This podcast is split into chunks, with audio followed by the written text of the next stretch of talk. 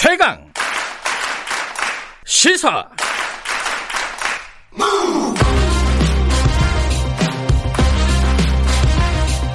지금 여러분께서는 김경래 기자의 최강 시사를 듣고 계십니다. 네. 김학의 전 법무부 차관이 출국 금지. 그러니까 한밤에 밖에 이제 외국에 나가다가 잡혔잖아요. 잡혔는데 그게 이제 출국 금지하는 절차가 불법이었다. 지금 이런 의혹들이 나오고 있습니다. 그래서 지금 검찰이 법무부를 압수수색하고 지금 큰 사건으로 좀 비화되고 있는 지금 그 느낌인데 여기에 놓고 지금 양쪽의 입장이 굉장히 첨예하게 갈리고 있습니다. 여야라고 볼 수도 있고 이 사안을 바라보는 입장일 수도 있는데 오늘은 양쪽 입장을 좀 들어보겠습니다. 먼저 처음에는 어 부장검사 출신 변호사 좀 연결해 보고요. 그 다음에는 더불어민주당 쪽 연결해 보겠습니다. 먼저 검사 출신 이중재 변호사님 연결하겠습니다. 변호사님 안녕하세요. 예, 안녕하세요. 이중재 변호사입니다. 네. 지금 추미애 장관 같은 경우에는 이게 적법했다, 절차적으로 문제 없다, 이런 입장을 밝혔는데, 변호사님이 보기에는 문제가 있다고 보시는 거잖아요. 어디에 문제가 있다고 보시는 거예요? 어, 우선, 방시가 김학의 전 차관이 예. 피의자 신분이 아니었단 말입니다. 음, 그런데 우리 출국관리법상 긴급 출국 금지 어, 대상자는 네. 형사 피의자예요. 음흠. 그리고 그 중에서도 어, 징역이나 금고 3년 이상의 징역이나 금고에 해당하는 죄를 범했다고 의심할 만한 상당한 이유가 있는 사람으로서 네. 도주하거나 네. 증거를 인멸할 우려가 있는 피의자 이렇게 명백히 돼 있단 말입니다. 음, 그런데 지금 김학의 전 차관은 당시 출국 당시에는 대검 과거사 진상조사단에서 조사의 대상일 뿐이었지 네. 형사 피의자로 입건된 게 아니었어요. 음, 그런데 갑자기 한밤중에 출국한다는 것이 출국 어, 본부에 의해서 포착이 되니까 네. 출입국 본부에서는 그걸 이규원 검사한테 알려줬고 그래서 음. 이규원 검사 보고 빨리 저 긴급 출국금지 신청을 해라 이렇게 얘기가 됐던 것 같아요. 예. 그러다 보니까 이규원 검사도 한밤중에 갑자기 뭐 퇴근했다가 청사에 들어가서 뭐 긴급 출국금지 신청을 하려니까 피의자가 아니니까 어떡합니까? 그러니까 네. 갑자기 출국금지 요청서에는 이미 2013년에 서울중앙지검에서 무혐의한 사건 번호를 그냥 기재를 하- 해서. 출국 긴급 출국금지 요청을 한 거고 네.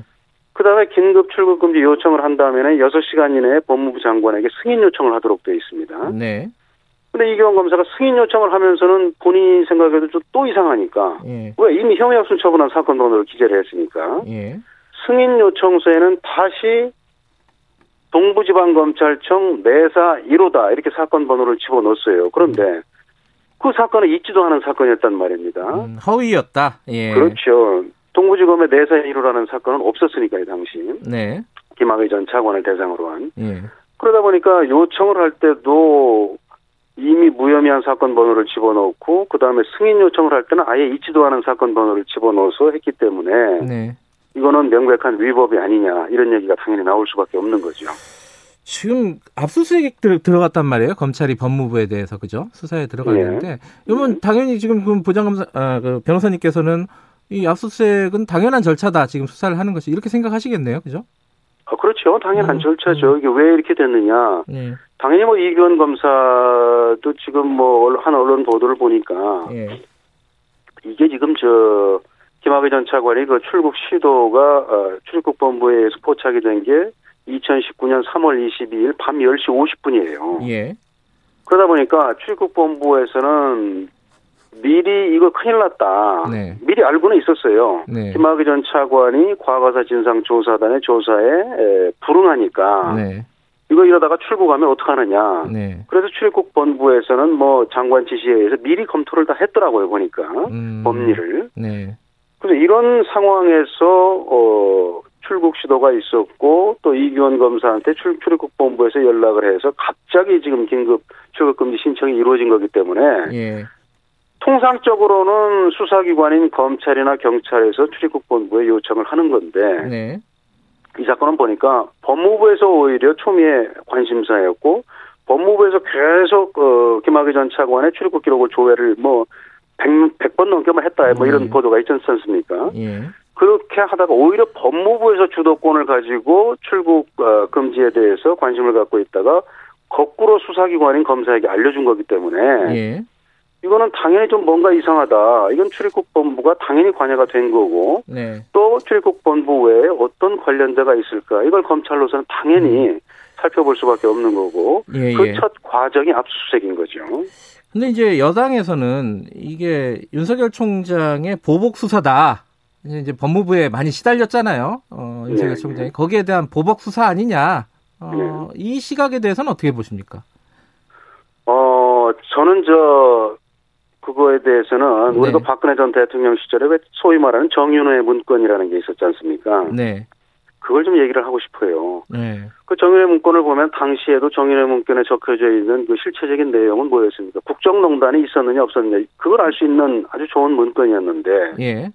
그 당시에도 그 실체적인 내용에 대해서는 바라보지 않고 이거 네. 문건 유출한 사람이 누구야? 음. 이것만 관심이 있었거든요. 네. 이거 뭔가 불순한 의도, 정권을 흔들기 위한 불순한 의도로 누가 누군가가 그런 악의적인 의도를 가지고 음. 문건을 유출한 것이 아니냐.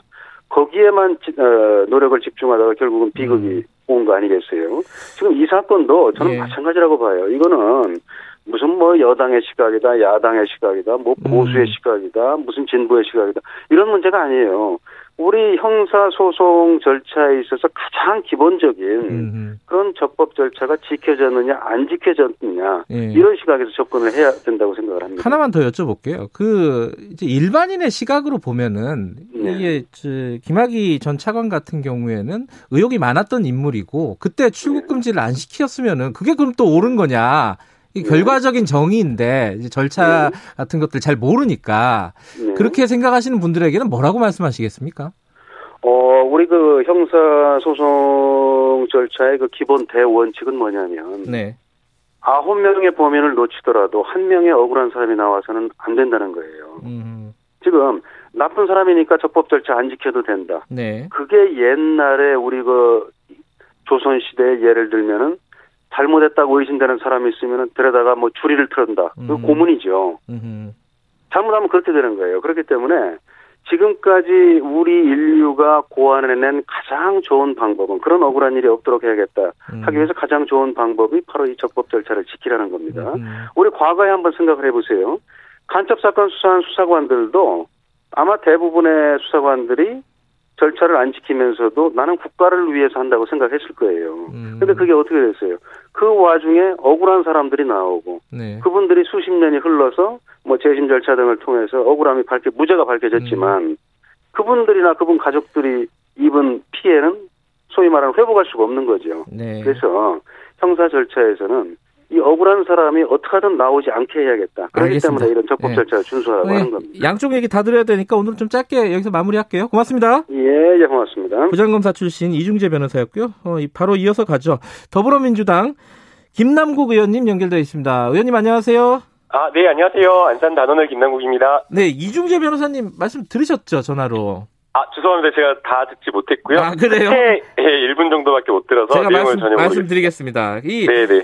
일단 기본적으로 그 허위로 사건 번호를 기재하고 이게 다 불법이었다. 그래서 수사를 하는 게 정당하다. 당연한 절차다. 이게 아주 기본적인 입장이에요. 여기에 대해서는 뭐라고 생각하십니까? 어, 저도 당연히 그 형사사법의 대원칙이라고 하는 적법 절차의 원칙이라고 하는 것은 어, 지켜져야 된다라고 생각이 들고요. 예. 어, 여기서 뭐 문제가 되는 몇 가지 쟁점들이 있는데요. 어, 허위의 공문서냐라고 하는 부분에 있어서는 네. 어, 내사 번호 기재가 가장 크게 문제가 되는 것 같습니다. 네네. 그러나 이제 이 내사 번호라고 하는 것은 수사기관인 검사가 작성을 할 수가 있는 것이고 네.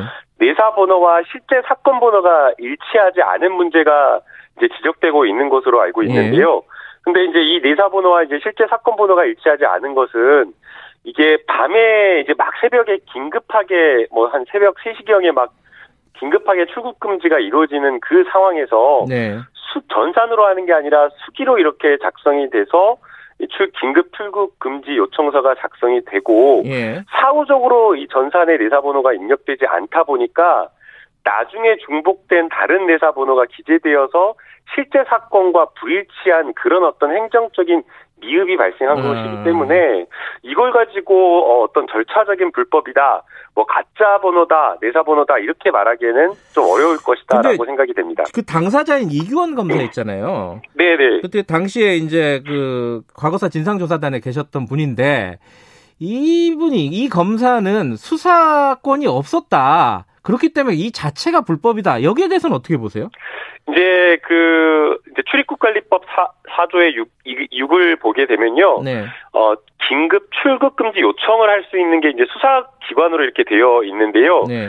어, 검사라고 하는 그 자체가, 개개인 음. 자체가 다 하나의 독립관청으로서 수사권을 가지고 있는 기관으로 평가가 됩니다. 네. 그게 이제 법적 평가입니다. 그리고 이 지금 이, 이규원 검사는 직무가 어떤 정지되거나 어, 검사를 휴직한 상태에서 네. 어, 뭐 과거사 진상규명위원회에 파견을 나가 있었던 것이 아니라 네. 검사 신분을 가지고 그대로 본인의 어떤 검사로서 이렇게 과거사 진상 규명위원회에서 활동을 한 것이었기 때문에 네. 수사기관으로서의 신분을 법적 신분을 그대로 유지한 것으로 저희가 법적으로 평가를 해야 될 것 같습니다. 그리고 지금 의원님이 이거 이 수사를 지금 현재 어 수원지검에서 하고 있는 수사를 윤석열 총장의 보복 수사다 법무부에 대한 이렇게 규정을 한 적이 있지 않습니까? 보복 다- 수사다 그러면 또 네. 이게 명예훼손 될 수 있으니까 네. 보복 수사가 강하게 의심된다라고 아, 제가 예, 예. 밝혔습니다. 이게 네. 그, 그거 좀 설명해 주세요. 왜 그런지. 이게 그 뭐 저희 많은 국민들이나 앵커께서도 이런 부분 네. 취재를 많이 하셨던 것으로 알고 있는데요. 예. 원래 검찰이 자기 식구 수사를 잘 안 하는 게 전문이잖아요. 네. 김학의 전 차, 차관 사건만 하더라도 2013년과 14년에 아주 객관적인 물증과 구체적 진술까지 나왔는데도 불구하고 두 차례나 불기소 처분하고 네. 그리고 최근에 김봉현 씨 어, 폭로 사건도 있었지만 네. 검사들에 대한 술접대 의혹이 구체적 진술 여러 가지 것들이 나왔는데도 불구하고 불법성 확인되었는데 아예 수사하지 않아 버리고 덮어버렸잖아요. 네.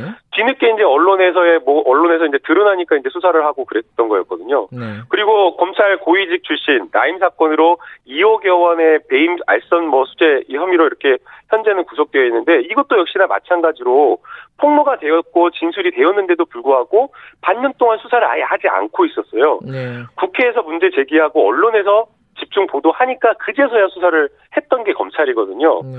어, 근데 이제 이런 지금 사건은 어떻게 보면 당연히 오히려 해야 되는 정당한 수사인데도 불구하고 아주 정광석화처럼 압수수색부터 해버려요. 음. 납득이 안 되는 거거든요. 네. 그리고 자, 그 다음에 또 뭐가 문제냐면요. 이 지금 그, 어, 불법 뭐 출금이라 막 이렇게 이야기를 하고 있는데 긴급 출국 금지를 하는 그 과정에서 지금 차규근 이 국장의 이야기를 들어보면 예. 의사결정 과정에 굉장히 고위직들 많은 사람들이 어, 판단을 했다라고 이야기를 하고 있거든요. 네. 당시에 윤석열 총장의 가장 최측근이라고 하는 윤대진 검찰국장도 의사결정 과정이 있었다. 회의, 회의에 음. 포함되어 있었던 것으로 진술하고 있어요. 네. 그리고 지금 대검의 지휘도 나, 내려왔다라는 그런 이야기도 있고 네. 그렇다라고 한다면 대검의 차장이라든가 검찰총장 당시에 문무일검찰총장도 보고를 받고 적절한 지휘를 했을지 이런 것들까지 다 이야기가 되어야 되는데 딱 두 사람만 찝어가지고 네. 근데 공교롭게도 이 두 사람은 이 서울 남부지검에 있었던 이 검사들에 대한 술접대 의혹 사건 수사했던 사람이고 검 그 라임 그 검찰 고위직 출신 수사 그 라임 사건 수사해가지고 구속시켰던 검사에 대한 수사를 했던 사람들만 딱 이성윤 지검장 이런 사람들만 콕 집어가지고 지금 어, 문제를 삼고 있어서 결국에는 이게 그 찍어내기 수사 아니냐 보복성 수사 아니냐라는 의심이 된다라는 네, 거죠. 하나만 더 여쭤보면요. 이 관련된 수사를 이미 했었는데 하려고 했었는데 이성윤 지금 지검장이 당시에 이제 반부패 부장이었잖아요. 수사 외압을 행사했고 수사를 막았다. 이 얘기가 있고 청와대 민정수석실도 관여가 됐다 이런 의혹도 야당에서 제기, 제기 하고 있단 말이에요. 수사가 점점 위로 올라가고 있단 말이죠. 이 부분은 어떻게 보십니까? 이제 제가 그 부분까지는 사실관계를 알지는 좀 음. 못하기 때문에 말을 어 정확히는 뭐할 수가 없을 것 같고요. 네, 어 만약 이제 그 수사를 어떻게 막았는지 안 막았는지는 모르겠지만 네, 어 오히려 이런 사건보다는 전관예우와 관련된 여, 러 문제되는 사건들이 많잖아요. 네. 당장의 이 라임과 오티머스 사건도 어 굉장히 그 민생 피해가 심각한 사기 사건이었는데 사건 초기에 이게 수사되지 않고 불기소 처분되고 덮였어요. 네, 그래서 지난해 국감에서 국회에서도 법사위에서 이 수사 이 부분과 관련되어서 왜 불기소 처분되었느냐, 왜 이거 제대로 수사되지 않았느냐, 외압과 관련된 부분, 네. 그리고 정관 예우 있었는지 계속 문제 제기하는데 이런 부분을 수사 안 하고 아예 들여다보지도 않고 있어요. 오히려 네. 저는 이런 것들이 검찰의 큰 문제라고 보고 있습니다. 특검이나 뭐 특임 검사까지도 가야 될 중요한 사안이다. 이거 여기에 대해서 한 말씀 해- 하시면요. 어, 그런 거는 전혀 아니라고 보이고요. 예. 지금 여기 법무부의 출입국 본부장의 여러 인터뷰나 진술 예. 그리고 과거에 해왔던 법무부의 업무라든가 이런 것들을 보게 되면 음. 다 전부 다 정상적으로 해왔던 업무 범위 내에서 했던 일이고 네. 그리고 뭐 아까 앞서 인터뷰 말미에도 지적을 하셨지만 네. 어그 당시에 그 불법 아니 긴급하게 수사를 하려고 하는데 그 조사에 불응하면서 음. 긴급하게 도주하려고 했던 의혹이 있었잖아요. 네. 뭐 예약도 안 하고 예. 현금으로 결제하고 예. 새벽에 뭐, 뭐 각해무샤 같이 약간 뭐 해가지고 뭐 예. 도망가려는 그런 상황 속에서 오히려 알겠습니다. 과거사 긴- 진상규명위원회의 예. 정상적인 어떤 출국 금지가 제대로 되었다라고 평가하는 게 맞기 때문에 알겠습니다. 이 부분은 어, 오히려 칭찬을 해줘야 될 것 같습니다. 예, 여기까지 듣겠습니다. 고맙습니다. 네, 감사합니다. 더불어민주당 김남국 의원이었습니다. 잠시 후 2부에서 뵙겠습니다.